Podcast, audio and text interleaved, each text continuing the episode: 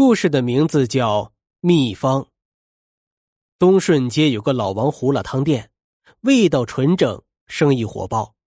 可是最近店里的生意大不如以前，因为他们对面开了一家胡辣汤店，老板姓刘，生意比他家还好。老王心里一百个不服气，自家胡辣汤店可是东顺街的第一招牌，对面家的胡辣汤做的。难道比自家的好吗？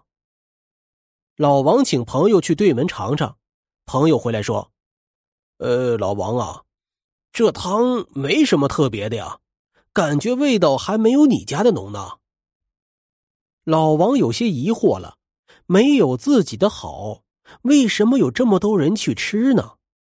老王想了一宿，第二天他和老伴商量，决定降价销售。把原来卖两元一碗的胡辣汤降价到一块五，包子从原来的一元两个降价到一元三个。降价以后，店里的生意果然是红火起来。可热闹不几天，店里又冷清了。老王发现，许多顾客在店里光吃包子不喝汤，喝了点汤的撂下半碗就走了。有的顾客干脆在这里买好包子。然后掉头去喝老刘头的胡辣汤。老王纳闷极了，难道这老刘头的胡辣汤里放着迷魂药，能够把人心给迷过去？眼看着对门的生意一天比一天好，老王着实不甘心。他找来刚进城打工的老乡胡小刚，让他去对面应聘。如果聘上了，对门发多少工资，他都照发一份条件就是打探出对面胡辣汤中的秘密。胡小刚来到对门店里，只说是高中毕业找不到事儿做，想来打几天工。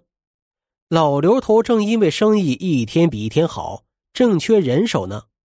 他看胡小刚年轻勤快，一下就看上他了，让胡小刚第二天就来上班。第一天上班，胡小刚就时刻盯着。老刘头的一举一动，只见老刘头一下烧好两锅胡辣汤，卖汤时两锅各舀一勺，刚好是一碗，再由服务员端到顾客的桌上。胡小刚忙里偷闲看了一上午，也没看出一个所以然来。下班时，老王迫不及待的给胡小刚打来电话，胡小刚就说自己看到的一切。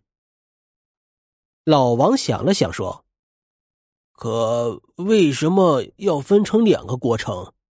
这里面一定有名堂啊！肯定是一个锅里放了什么特殊的材料吧？”胡小刚说：“不对，两个锅的汤我都尝过了，味道好像没有多少区别呀。应该是绝世秘方吧，不会轻易让人发现的。”你要时刻注意老刘头的行动，你看他是不是往汤里放了什么绝密的东西啊？胡小刚便答应下来。第二天，胡小刚打通老王的电话，就急切的说：“我找到秘方了，快说，是啥？”“嗯，这秘方可不是什么佐料，就是那把盛汤的勺子，那是一个什么枣木勺。”听老刘头说，这个勺子好像有点历史了，好像是他奶奶传下来的。老王一听就来了兴趣，他对胡小刚说：“哦，你哪天找个机会把这勺子给偷出来。”那天胡小刚下班不着急走，帮忙收拾东西。等收拾的差不多的时候，他把那枣木勺揣在怀里。放进了宽大衣服里，快速离开了老刘头的店。老刘头发现勺子丢了，心疼了好一会儿，说：“早知道这玩意儿也会丢，就不用它了。好歹也是几十年的老东西，有感情了，说不定再放上几十年还成个古董呢。”胡小刚做贼心虚，也不敢吭声。好在老刘头并没有追究是谁偷的勺子。只是买了一把新的不锈钢勺子，照样盛汤用。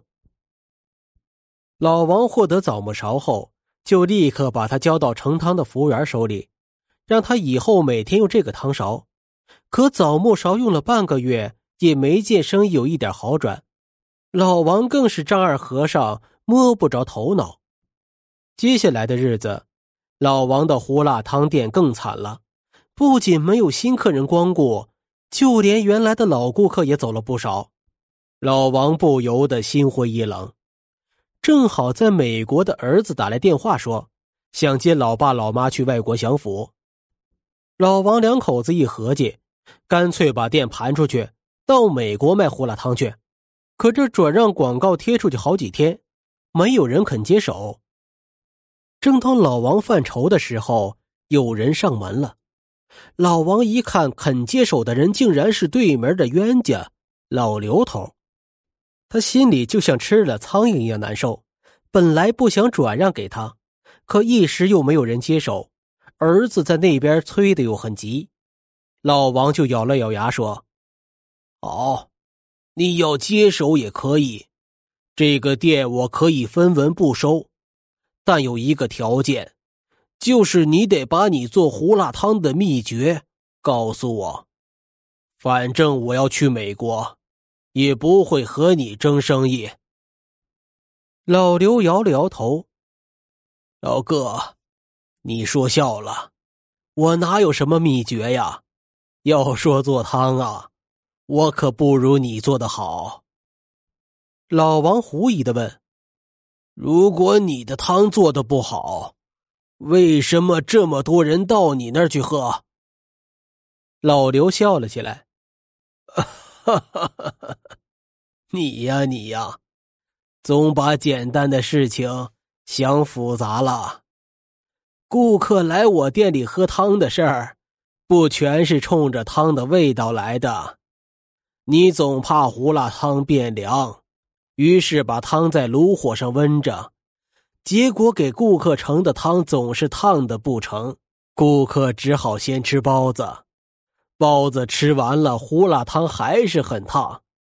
可是来这吃早饭的顾客大多是赶着上班、上学的，根本就等不及；而等着喝汤的顾客占着位置不走。